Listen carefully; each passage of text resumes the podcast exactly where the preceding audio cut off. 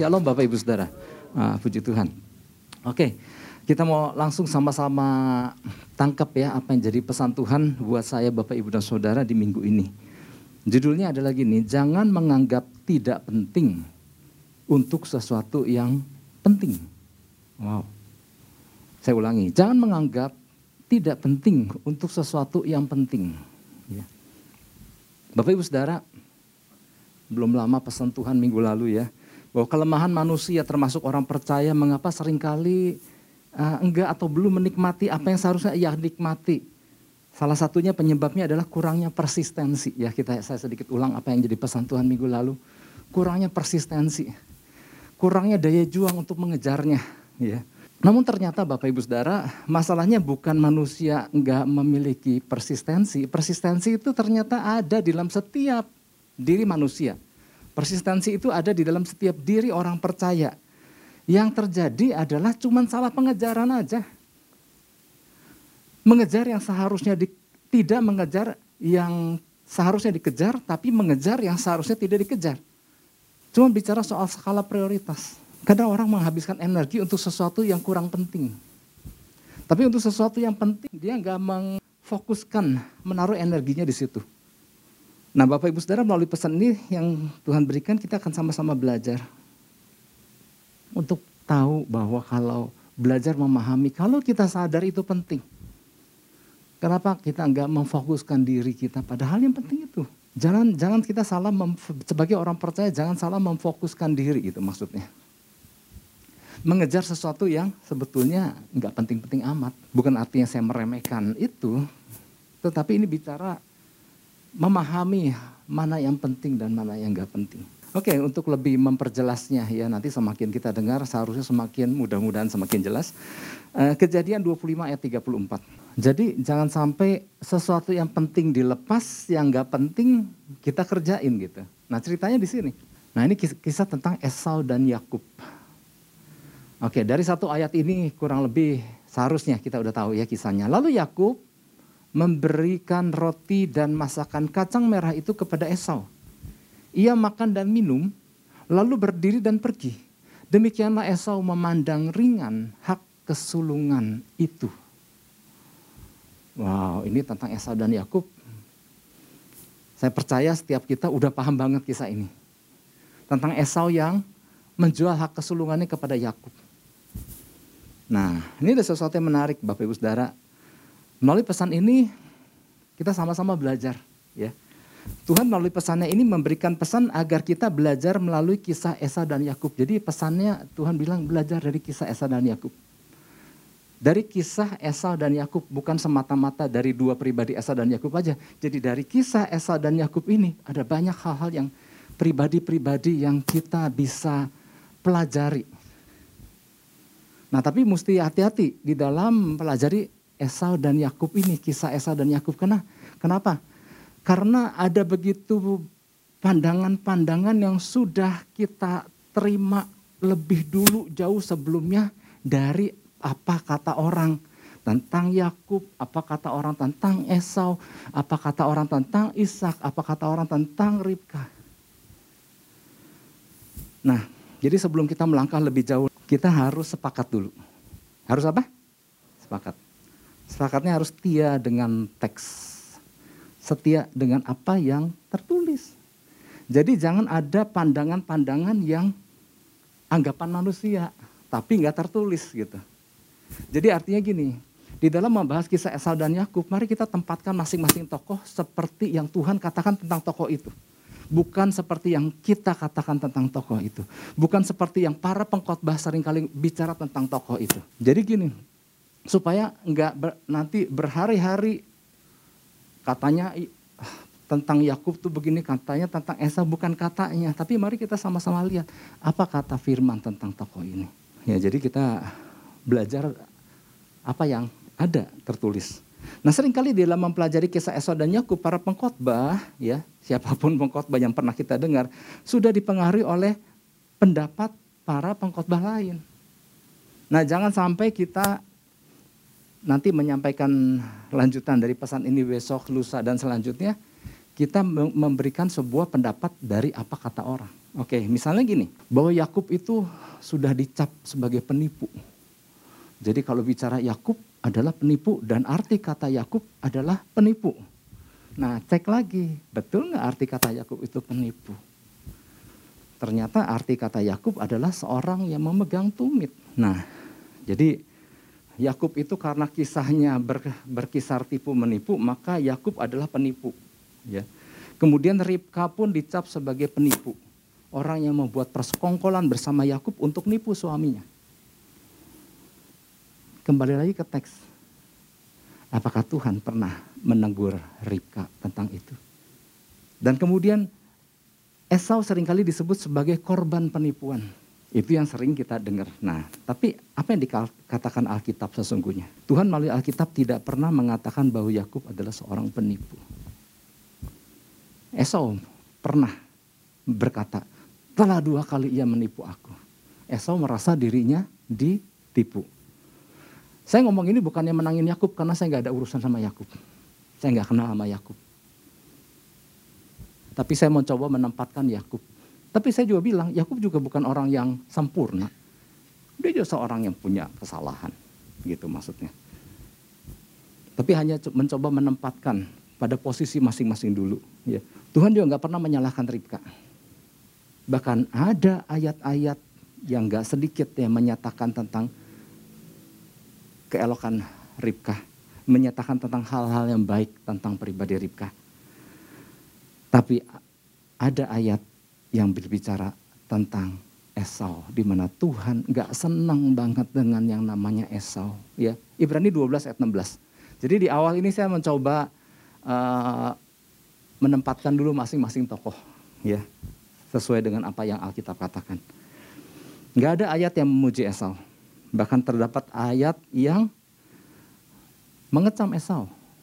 Janganlah ada orang yang menjadi cabul atau yang mempunyai nafsu yang rendah seperti Esau yang menjual hak kesulungannya untuk sepiring makanan.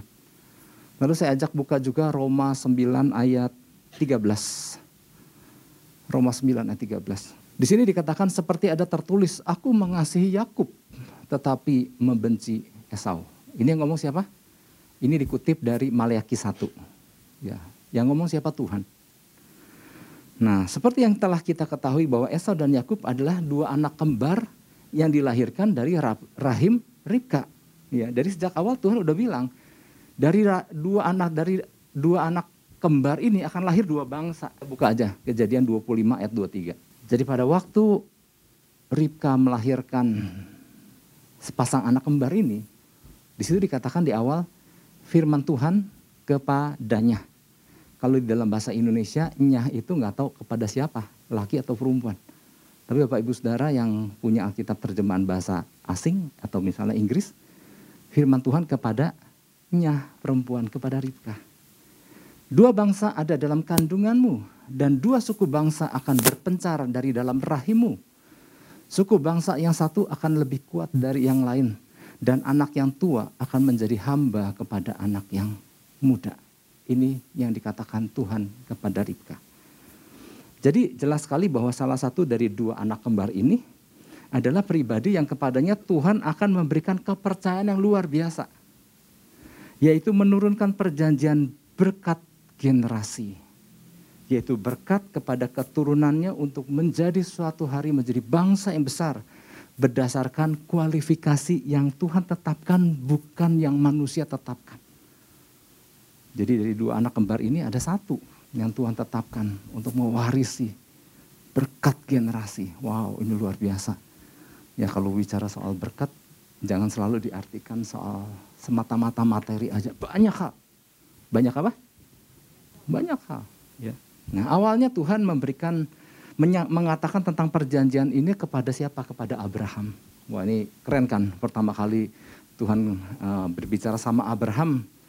Uh, Tuhan kan suruh Abraham tuh keluar dari uh, rumahnya, dari rumah bapaknya, dari sanak saudaranya. Dan aku akan menjadikan kau sebagai bangsa yang besar. Ya, aku akan memberkati engkau dan menjadikan engkau berkat. Orang-orang yang memberkati engkau kuberkati, orang-orang yang mengutuki engkau kukutuki. Olehmu seluruh kaum di muka bumi akan mendapat berkat. Wah, ini keren banget. Lalu dari Abraham perjanjian itu turun ke siapa? Karena ini kan bicara soal berkat generasi. perjanjian, covenant yang kuat ini. Dari Abraham turun kemana? Dari Abraham ke Ishak, betul. Lalu dari Ishak, Tuhan juga menyatakan kepada Abraham, Tuhan mengatakan bahwa keturunanmu seperti bintang di langit dan pasir di pantai. Dan kepada Ishak pun Tuhan pernah bicara bahwa keturunanmu seperti bintang di langit. Dan dari Ishak, singkat cerita, perjanjian berkat generasi itu diturunkan kepada siapa? Nah, kita tahu Yakub karena kita baca Alkitab, tapi pada waktu itu kepada siapa? Belum tahu. Ada dua anak kembar, yang gede apa yang kecilan, gitu. Ya. Tapi kita sih tahu karena dari Alkitab kita udah tahu es, uh, Yakub lah yang menerimanya. Tapi kan sebetulnya yang harusnya menerima kan Esau, karena Esau kan bukankah dia anak sulung laki-laki yang menyandang hak kesulungan? Harusnya itu kan, secara hukum Yahudi mestinya Esau. Nah, tapi apa yang terjadi dengan Esau? Nah, nanti kita sama-sama belajar. Nah, pesan Tuhannya adalah gini. Tuhan mau kita belajar sesuatu dari kisah Esau dan Yakub. Khususnya tentang bagaimana masing-masing pribadi merespon sesuatu yang berharga dari Tuhan. Meskipun Tuhan memiliki hak prerogatif tentang siapa yang akan ia pilih sebagai penerima waris atau penerus perjanjian berkat keturunan, Tuhan tuh punya hak. Mau siapa aja, mau kepada siapa, itu gimana dia. Namun Tuhan juga melihat kualitas masing-masing pribadi yang tahu menghargai sesuatu yang berasal dari Tuhan. Memang Tuhan punya hak prerogatif yang gak bisa dihentikan oleh siapapun. Kalau aku mau pilih A mau apa, kalau aku mau pilih B mau apa, itu hak Tuhan kok. Tapi ingat, Tuhan juga bisa menilai kualitas masing-masing pribadi, apakah ia layak menurut pandangan Tuhan untuk menerimanya. Ya. Nah, Tuhan mau kita menjadi orang percaya yang bisa melihat sesuatu yang penting di saat sesuatu yang penting itu mungkin tidak terlihat penting atau belum terlihat itu penting. Diulang ya, ulang ya.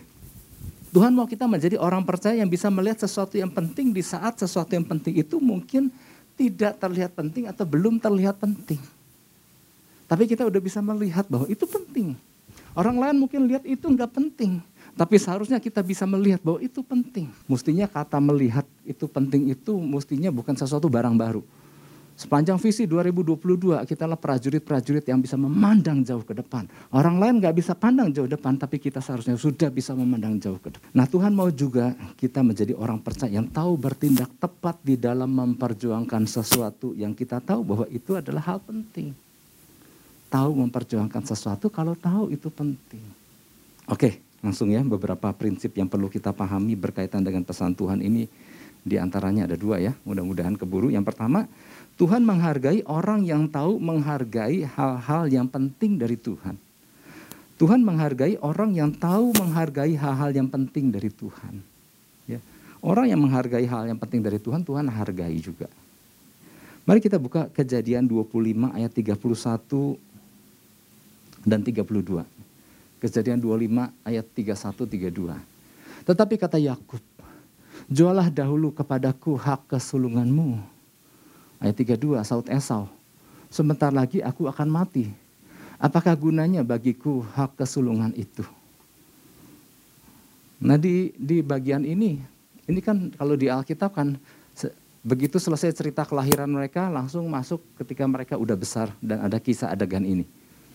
Kisah tentang bagaimana Esau menjual hak kesulungannya demi semangkok kacang merah. Yakub yang lagi masak kacang merah dan tahu bahwa Esau datang, Yakub bilang jual dulu hak kesulunganmu. Oke, bagi orang Yahudi, Bapak Ibu Saudara, hak kesulungan adalah pemberian Tuhan yang sangat penting dan berharga. Biasanya melekat pada anak laki-laki pertama di dalam sebuah keluarga. Wow, ini ini keren, orang yang punya hak kesulungan ini keren. Meskipun misalnya bapaknya punya istri misalnya lebih dari satu. Dan di istri kedua, istri ketiga juga punya anak sulung laki-laki. Tapi tetap yang disebut orang anak yang berhak menyandang hak kesulungan adalah anak sulung laki-laki dari istri pertama. Jadi kuat ya, orang yang anak yang memegang hak kesulungan itu wow, luar biasa. Nah, dalam budaya Yahudi yang menganut paham, Yahudi kan menganut paham patrilineal ya, patriarki. Di mana pria punya derajat yang lebih tinggi. Nah, seorang yang menyadari hak kesulungan ini memiliki kebanggaan yang luar biasa, Bapak Ibu Saudara. Dia mewarisi, bukan mewarisi ya, dia punya berbagai hak istimewa. Maklum dia menyandang uh, sebagai orang yang memiliki hak kesulungan. Ya kayak, kayak misalnya Bapak Ibu Saudara tiba-tiba diangkat menjadi ketua apa di dalam sebuah organisasi. Itu kan dikasih banyak wewenang di situ. Kenapa? Ketua gitu ya. Nah, sama dengan orang yang menyandang hak kesulungan itu punya hak-hak istimewa. Terus apalagi? Dia punya penghargaan lebih besar dibandingkan saudara-saudara yang lain. Dan dia menjadi lebih terhormat karena jabatan itu. Jadi dia layak mendapatkan, kalau dalam bahasa Inggrisnya, honor and respect. Kemudian dia memiliki otoritas dan tanggung jawab di dalam mewakili ayahnya di dalam berbagai hal. Punya otoritas di dalam memerintahkan sesuatu kepada adik-adiknya. Punya otoritas di dalam mewakili ayahnya. Entahkah ayah... sembahyang berjemaah yang biasanya dipimpin oleh ayahnya sebagai imam, dia berhak mewakili ayahnya ketika ayahnya nggak hadir. Dia yang bertindak mewakili posisi keimaman ayahnya. Dan dia juga berhak mewakili ayahnya ketika ayahnya berhalangan tetap atau berhalangan sementara. Kemudian apa lagi? Ya. Banyak. Ia berhak memperoleh warisan dua kali lipat dibandingkan saudara-saudaranya yang lain ketika ayahnya meninggal. Hal menerima warisan dua kali lipat ini kalau kita baca, wah enak bener sih anak sulung laki-laki punya dua kali lipat. Tapi buat bangsa Yahudi bukannya tanpa alasan. Mereka ada alasan. Jadi gini, si anak sulung laki-laki yang memperoleh warisan dua kali lipat itu dia juga bukan hanya sekedar semata-mata dapat warisan lebih banyak dari saudara-saudara yang lain dua kali. Tetapi dia juga diberikan tanggung jawab yang lebih besar bahwa dia harus mengurus mamanya, mengurus saudara-saudara perempuannya, dan mengurus semua orang-orang yang ada di rumahnya adalah tanggung jawab dia dan dia harus yang yang membiayai semuanya. Jadi makanya si anak sulung laki-laki bukan cuma sekedar ah enak dia dapat, enggak. Dia diberikan tanggung jawab yang lebih besar untuk hal itu. Tapi biar bagaimanapun Bapak Ibu Saudara, seorang yang menyandang hak kesulungan dengan sendirinya mendapat nilai yang lebih di dalam berbagai hal, di dalam keluarga. Dan ini dipahami sama Yakub. Yakub paham banget. Hanya sayangnya meskipun Yakub paham akan hak-hak istimewa yang dimiliki oleh penyandang-penyandang hak kesulungan, tapi ia sadar ia tidak menyandang hak kesulungan itu. Kalau seseorang di dalam keluarga, kalau dia anak kedua, jelas dia nggak punya hak kesulungan. Kalau dia anak ketiga, jelas punya nggak punya hak kesulungan. Dan dia maklum, anak kedua kok. Yang anak ketiga juga berkata, aku maklum, ya aku anak ketiga. Tapi Yakub agak, bukan agak penasaran ya, Yakub kan bukan anak terlalu anak kedua, dia kan, aku kan cuman beda berapa menit sama Esau, tapi biar, aku kan anak satu setengah gitu ya. Tapi enggak, biar mau lahir semenit setelah Esau tetap dia anak kedua, dan hak kesulungan itu punya Esau, disandang oleh Esau ya. Jadi bagi Yakub meskipun hanya selisih beberapa menit, tapi ini udah ketetapan ya, udah nggak bisa ditawar. Nggak ada yang bisa menggugatnya ya. Kalau ditanya apakah Yakub ingin? Nah jujur mungkin dia bilang, aduh ingin, keren kalau orang punya hak kesulungan gitu ya. Dengan hak-hak istimewa tadi, kita pun kalau ditanya mau nggak dikasih hak ini? Rasanya kalau boleh, boleh juga nih Pak gitu ya. Nah suatu hari datanglah kesempatan itu. Esau baru pulang berburu dan dia, Alkitab mengatakan dia lelah dan lapar. Ketika ia melihat Yakub lagi masak sop kacang merah itu, tergiurlah Esau, minta dong dikit nih. Alkitab bilang nggak banyak, dikit aja gitu. Aku kan lapar, aku kan capek ya. Dia minta untuk dinikmati, untuk ikut menikmati gitu ya. Tapi Yakub mengajar, meng, meng, meng, mengajukan sebuah penawaran. Mau jual dulu hak kesulunganmu. Terus Esau mikir, buat apa juga ya hak kesulungannya? Hidup juga mau sampai panjang berapa lama sih gitu. Oke deh, aku jual. Tapi kasih ya kacang merah, iya kasih. Kata Yakub, tapi sumpah dulu ya. Oke, aku sumpah gitu. Nah inilah sebetulnya Bapak Ibu Saudara. Saya mau tanya, ada paksaan nggak di sini? Nggak ada. Yang satu jual, yang satu beli. Kalaupun Esau bilang, aku nggak mau jual. Yakub bisa maksa nggak? Nggak bisa. Orang dibayarnya pakai sumpah kok. Kalau Esau tutup mulut, oh, ayo jual. Aku nggak mau sumpah, nggak bisa juga. Tapi di sini ada sebuah transaksi, ada kerelaan, tukar-menukar, jual dan beli kalau mau pakai istilah itu. Yang satu jual, yang satu beli karena dua-duanya juga pakai istilah jual dulu. Oke, aku jual. Ya. Sumpah dulu, aku sumpah kata Esau. Dan selesailah. Dia terima itu kacang merah, dia makan. Dan kemudian di bagian terakhirnya dia bilang, dia lalu makan dan minum. Ya, karena bukan hanya... Uh, Di situ ada kata roti, ada sop kacang merah dan roti, kemudian dia makan dan minum, dan kemudian dia pergi begitu saja tanpa ada rasa salah. Ah, kenyang nih, enak nih, istirahat ah gitu. Karena Esau memandang hak kesulungannya. Padahal tanpa disadari Bapak Ibu Saudara, hak kesulungan yang disandang Esau ini beda dengan hak kesulungan para anak-anak Yahudi sulung lainnya. Ini beda. Kenapa? Ini yang, gak es, yang tidak Esau sadari. Kenapa? Ini bicara hak kesulungan tersebut bukan semata-mata tentang hak-hak istimewa yang tadi kita dengar tadi. Bukan itu, itu, bukan hal itu aja. Bukan hak-hak istimewa yang tadi itu saja. Namun ini sebuah rencana besar Tuhan bagi Abraham dan keturunannya. Sorga memiliki skenario besar atas Abraham dan keturunannya. Ini adalah perkara rencana kerajaan sorga. Dan Esau nggak lihat itu. Bukan cuma soal seorang anak yang mewakili ayahnya, punya hak istimewa, dihormati, dihargai, dan dapat warisan dua kali lipat. Bukan semata-mata itu. Sorga lagi punya rencana luar biasa atas bumi. Makanya dia percayakan kepada Abraham, Abraham percayakan kepada Ishak. Nah tinggal Ishak menurunkannya kepada siapa? Harusnya Esau yang menyandang hak kesulungan itu. Tapi Esau sama sekali buta tentang itu. Esau lebih mementingkan sop kacang merah. Ya.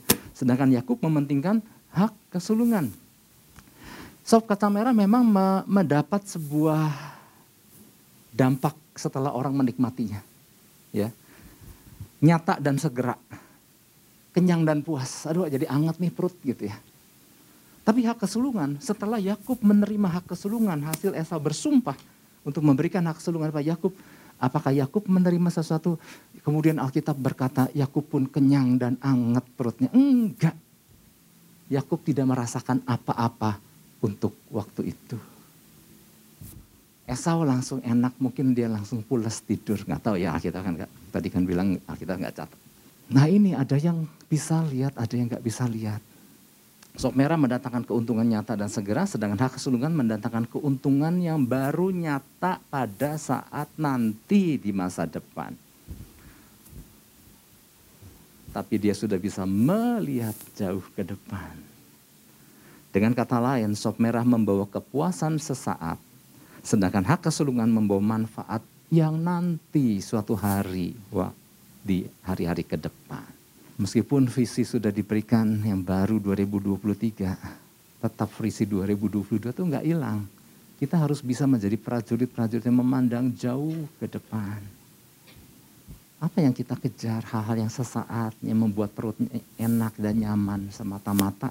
Ataukah kita juga mengetahui ada hal penting di dalam hal kerajaan sorga. Jadi masing-masing pilihan mencerminkan karakter masing-masing pribadi. Esau mungkin ya tipe yang gak sabar, ia lebih memilih sop merah karena langsung memuaskan seleranya. Sementara hak kesulungan masih lama, faedahnya apa? Kan Alkitab juga bilang, apa sih untungnya bagiku? Nah jadi Esau terlalu meremehkan hak kesulungannya dan menjualnya dengan harga yang murah. Dia jual murah banget loh. Kalau Esau misalnya menetapkan suatu harga yang rada mahal, mungkin Yakub... Oh, wah tapi, tapi ini berharga nih, coba-coba oh, bentar ya. Kacang merah nggak mau, enggak, aku mau yang lebih mahal. Mungkin Yakub akan berusaha untuk mendapatkannya. Ya, Yesus kan kas, pernah kasih perumpamaan kerajaan sorga. Kalau kita tahu itu ada sesuatu yang berharga, tertanam harta terpendam itu, maka dia jual barang-barangnya demi untuk membeli tanah itu karena di dalamnya ada harta terpendam. Orang yang tahu itu sesuatu yang bernilai, dia rela membayar harga untuk itu. Nah sama halnya dengan kita sebagai orang percaya, kita juga telah diberikan hak anak. Atau hak waris, hak ahli waris oleh Tuhan. Ini luar biasa kan. Nah, ini yang, yang yang kita harus pahami gitu ya. Ingat Yesus sebagai yang sulung dari Bapa Sorgawi, pewaris tata kerajaan sorga. Ia memiliki hak untuk memerintah atas seluruh umat manusia, sorga dan bumi. Dia memiliki kuasa untuk menyelamatkan semua manusia dari kematian. Wow. Ini anak sulung ini kan dikatakan Yesus adalah yang sulung. Wow, ini dahsyat. Dia punya semua keistimewaan itu. Dia punya semua hak itu. Nah, untuk membantunya dalam tanda kutip, membantu Yesus di dalam pekerjaannya, Tuhan memilih sebuah garis keturunan, sebuah keluarga. Untuk ber berbagi berkat generasi kepada seluruh manusia, yaitu Abraham. Jadi kalau kita ngerti duduk persoalannya, wow. Abraham memegang hak istimewa itu lalu mewariskannya kepada Ishak yang kemudian memberikannya kepada Yakub yang seharusnya dalam tanda kurung harusnya kepada Esau. Dan Yakub yang pegang hak kesulungan itu suatu kali, suatu hari dia memberikan hak kesulungannya itu kepada, ingat nggak? Yakub punya berapa anak? dua belas anak. Anak yang pertama siapa? Kita tulis Ruben. Tapi hak kesulungan itu diberikan kepada Efraim. Sebetulnya harusnya kepada Ruben kan? Ya, kalau bicara anak sulung secara fisik ya Ruben gitu. Jadi gini.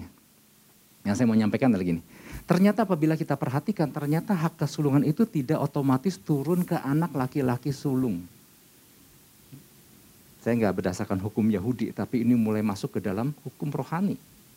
Ternyata apabila kita perhatikan, ternyata hak kesulungan itu tidak otomatis turun ke anak laki-laki sulung. Tapi Tuhan punya kriteria, penyandangnya harus seorang yang paham makna dan tujuannya dan menghargai untuk bisa menyandangnya. Bagi mereka yang meremehkan atau memandang ringan, maka Tuhan akan mempercayakan kepada anak lain. Ternyata kita bisa lihat kan, ternyata kalau ini anak memandang remeh dan tidak bisa menyandangnya, buat Tuhan gampang oper ke anak lain. Waktu Esau memandang ringan, Yakub dapat. Waktu Yakub sebagai ayah dia waktu memberikan hak kesulungannya, ternyata Ruben. Ruben kan, saudara tahu masalahnya Ruben? Ini kan masalah ranjang. Dan Yakub di situ melihat, Efraim layak untuk menerimanya, maka dikasihlah kepada Efraim. Jadi ada kriteria, Tuhan punya hak prerogatif, tapi juga Tuhan punya kriteria pada seseorang yang layak menyandangnya, yang tahu makna dan tujuannya. Sadarkah kita Bapak Ibu Saudara bahwa kita di dalam Kristus melalui kelahiran baru di dalam Dia? Entahkah kita anak ke satu, entahkah kita anak kedua, ketiga, di sini ada anak keempat? Enggak ada ya, berarti keluarga muda semua ya. Kalau saya nanya ke generasi orang tua saya, siapa anak keempat? Ada. Anak kelima ada, keenam ada, dua belas soalnya. Apalagi ke bagian nenek dari pihak mama, ada delapan belas. Tapi udahlah, ini kelamaan waktunya. Oke, lanjut. Nah, sadarkah kita bahwa di dalam Kristus melalui kelahiran baru, kita ini entahkah anak ke satu, kedua, ketiga. Entahkah kita bergender laki dan perempuan, hanya, dua, ada, hanya ada dua gender di Alkitab. Kita semua ada dalam Kristus adalah anak-anak yang menyandang hak kesulungan. Katakan amin. Karena Kristus Yesus kita adalah yang sulung dan terutama dari segala sesuatu. Wow, ini keren banget Bapak Ibu Saudara. Nah, sebagai orang-orang anak-anak Tuhan, orang-orang percaya yang punya hak kesulungan, kita punya hak istimewa. Hak apa? Hak istimewa. Yang mana tadi honor and respect itu tetap gak hilang dari kehidupan kita. Oleh sebab itu sandang baik-baik. Ya, beberapa hal, beberapa hak-hak yang bisa kita nikmati. Kita hak, punya hak menikmati janji-janjinya. Roma delapan ayat tujuh belas, jika kita ada anak maka kita adalah waris, ahli waris orang-orang yang berhak menerima janji-janji Allah. Wow, keren banget ini Bapak Ibu Saudara. Ada berapa banyak sih janji Tuhan? Ada ribuan, belasan ribuan, puluhan ribu. Punya hak istimewa untuk melaksanakan kehendaknya. Kita juga punya hak istimewa, hak untuk mendekat dan untuk mengalami Tuhan di hadiratnya. Dan untuk berhak untuk mendapatkan isi hatinya. Kita punya hak untuk mendapatkan perkataannya. Wow, kita juga dipercayakan, sudah itu udah, udah include. Hak untuk menjadi duta kerajaan sorga dengan segala otoritas dan segala keuntungan-keuntungannya. Kemudian kita juga diberikan hak untuk menyelamatkan orang lain. Kita diberikan hak untuk mencelikan mata orang-orang yang buta. Dan segala keistimewaan, hak-hak istimewa lainnya yang Tuhan sudah berikan kepada kita. Karena kita memiliki hak kesulungan. Nah ini yang lewat pesan ini, poin yang pertama ini kita diingatkan. Eh kita, saya Bapak Ibu Saudara, menyandang hak kesulungan loh. Katakan amin. Wah ini keren banget. Tapi lihat berapa banyak orang percaya yang aduh, dalam tanda kutip, eh kok pakai tanda kutip ya? Mau kutip, mau nggak kutip, kadang-kadang ada nggak sedikit orang percaya menjual hak kesulungannya. Hanya untuk memperoleh sesuatu yang sifatnya sementara, daging, dan segera. Sebetulnya gini, ada dua istilah. Sebetulnya yang dikatakan menjual hak kesulungan itu sebetulnya nggak banyak. Hanya ada pada kasus-kasus tertentu aja yang namanya menjual. Ya, misalnya gini. Seperti melepaskan Kristus untuk jabatan. Ya, ada gembala di sebuah gereja yang akhirnya berpindah kepercayaan demi untuk mengejar hal-hal yang lain. Melepaskan Kristus untuk jabatan, untuk um, mendapatkan posisi dalam sebuah wadah, untuk mendapatkan pasangan, entah dapat istri atau suami, beda kepercayaan, lepas Kristus, ya. Kemudian untuk popularitas, demi untuk berbagai kemudahan-kemudahan, banyak, nggak sedikit orang jual Kristus, jual hak kesulungan itu. Tapi saya mau katakan tadi di awal, ternyata yang menjual itu nggak terlalu banyak, hanya kasus-kasus tertentu, karena satu udah terlalu banyak. Tapi yang banyak adalah yang memandang ringan hak kesulungan. Berapa banyak orang percaya memandang ringan hak kesulungan tersebut. Memandang ringan jangan dianggap sebagai hal yang sepele. Esau hanya gara-gara sepiring kacang merah itu tercatat di Alkitab dari selama-lamanya sampai selama-lamanya. Dan Alkitab mencatat bahwa dia memiliki, uh, pri, uh, dia, Esau adalah pribadi yang cabul dan rendah. Karena dia menjual hak kesulungannya. Alkitab yang catat itu. Kemudian Ruben gak dapat hak kesulungan itu gara-gara urusan ranjang. Ya ini artinya gini, banyak hal-hal kategori-kategori yang setara dengan urusan ranjang. Banyak hal kategori-kategori yang setara dengan urusan jual demi untuk semangkuk kacang merah. Banyak yang memandang ringan akan hal itu, sayang. Ya. Nah itulah sebabnya Bapak Ibu Saudara, yang pertama ini kita yuk belajar bahwa eh ternyata banyak hal penting loh yang Tuhan percayakan buat di dalam kehidupan saya Bapak Ibu dan Saudara. Katakan amin, kita beri tepuk tangan dulu buat Tuhan Yesus. Nah pegang erat-erat ya, laksanakan apa yang seharusnya dilaksanakan, lakukan. Kalau kita tahu kita bisa memandang itu penting, yang mungkin orang lain bilang nggak penting amat sih kalian lakukan. Enggak, aku lihat, aku bisa melihat. Bukan hanya dengan mata jasmani aja, tapi aku bisa melihat dari kacamata kerajaan surga bahwa apa yang aku lakukan itu penting. Itu yang pertama. Yang kedua, kalau yang pertama Tuhan menghargai orang yang tahu menghargai hal-hal yang penting. Yang kedua Tuhan menghargai orang yang rela menanggung resiko atas kepercayaannya sama Tuhan. Kita buka di dalam, oke saya ulangi. Tuhan menghargai orang yang rela menanggung resiko atas kepercayaannya kepada Tuhan. Kejadian dua puluh tujuh ayat lima sampai sepuluh. Saya bacakan. Ayat lima gini. Oke, tetapi Ribka mendengarnya ketika Ishak berkata kepada Esau anaknya. Setelah Esau pergi ke padang memburu seekor binatang untuk dibawa kepada ayahnya. Ayat enam. Berkatalah Ribka kepada Yakub anaknya, telah kudengar ayahmu berkata kepada Esau kakakmu, bawalah bagiku seekor binatang buruan dan olahlah bagiku makanan yang enak supaya ku makan dan supaya aku memberkati engkau di hadapan Tuhan sebelum aku mati. Maka sekarang anakku dengarkanlah perkataanku seperti yang kuperintahkan kepadamu. Pergilah ke tempat kambing domba kita, ambillah dari sana dua anak kambing yang baik, maka aku akan mengolahnya menjadi makanan yang enak bagi ayahmu seperti yang digemarinya. Ayat sepuluh, bawalah itu kepada ayahmu supaya dimakannya agar dia memberkati engkau sebelum ia mati. Nah Bapak Ibu Saudara, kita lihat kasus ini harus dari kacamata kerajaan sorga. Tadi kan di awal di poin pertama kita belajar, yuk pandang sesuatu dari cara pandang kerajaan sorga. Dan jangan dari kacamata manusia dengan kedagingan. Ya. Jadi apabila kita melihat kisah ini dari cara pandang yang benar, maka cara pandang kita terhadap tokoh-tokoh di mana Tuhan sendiri menghargainya. Di mana Tuhan juga nggak pernah mengecamnya. Harusnya beda cara memandangnya. Banyak orang yang menghakimi Yakub dan mengatakan sebagai penipu. Berapa banyak orang menghakimi Ribka karena dianggap tidak menghormati suaminya dan malah bersekongkol untuk menipunya. Namun apabila kita lihat dari kacamata yang benar Bapak Ibu Saudara, ternyata gini, seperti yang tadi saya sampaikan di poin pertama. Ribka sadar ada skenario kerajaan sorga yang hampir gagal. Karena Ribka dengar langsung dari Tuhan, anak yang tua akan menjadi hamba dari anak yang muda. Karena firman Tuhan berkata kepada Ribka, jadi anak yang muda itu yang seharusnya menerima berkat warisan generasi itu. Tapi dia melihat kok suaminya mau kasih kepada anak yang pertama. Yang kata Tuhan bukan. Jadi kalau itu dibiarkan, maka rencana kerajaan surga gagal. Dan Ribka nggak bisa berdiam diri untuk ambil satu tindakan. Nah, tindakan yang diambil ini menurut kacamata manusia itu adalah tindakan yang membohongi suami, yang kurang ajar, nipu, pakai anak dan lain-lain. Itu kan kata manusia, Bapak Ibu Saudara. Tapi demi untuk menyelamatkan rencana kerajaan surga supaya nggak gagal, maka Ribka sigap ambil tindakan.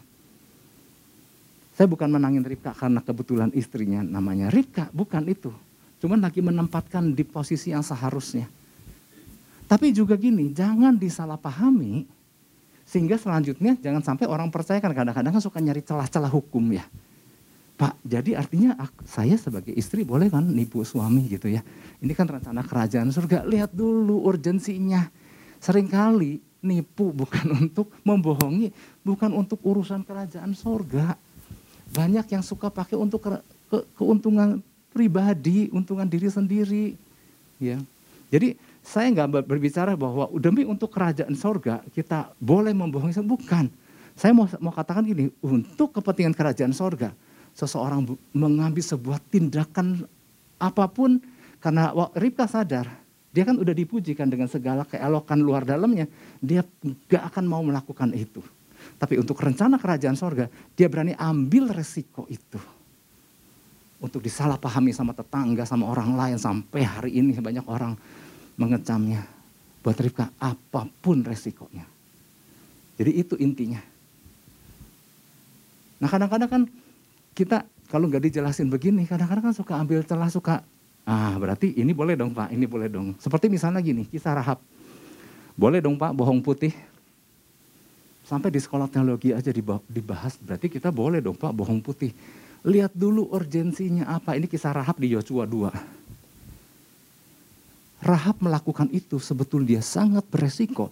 Tapi buat seorang perempuan dari bangsa lain yang mempercayai Tuhannya Israel, dia rela mengambil sebuah tindakan yang beresiko buat dirinya demi supaya rencana kerajaan surga enggak gagal. Jadi urgensinya bukan boleh bohong demi untuk kerajaan surga, bukan itu. Rahab berani melakukan sebuah tindakan demi untuk supaya rencana Tuhan enggak gagal, meskipun resikonya dia mati. Dia kalau ketahuan dia mati itu. Nah seringkali orang kan pakai alasan, Pak Rahab boleh bohong putih, saya pun boleh bohong putih. Urgensinya apa? Kebanyakan bukan untuk urusan kerajaan sorga. Tapi saya mau simpulkan, jangan salah nangkep. Demi untuk rencana kerajaan sorga tergenapi, Rahab berani mengambil resiko sekalipun nyawanya melayang. Titik di situ. Jadi orang percaya jangan bermain dengan kata-kata, atau mencari celah hukum untuk derajat yang urus derajat urusannya yang jauh lebih rendah, bukan untuk urusan kerajaan surga. Apapun ya derajatnya. Oke, ya. Demikian pula Ribka, dia tahu sekali bahwa mengambil skenario dengan membuat makanan bagi Yakub adalah sesuatu yang mungkin menurut pandangan manusia gak berkenan. Tapi dia perlu melakukan itu supaya rencana Tuhan gak gagal.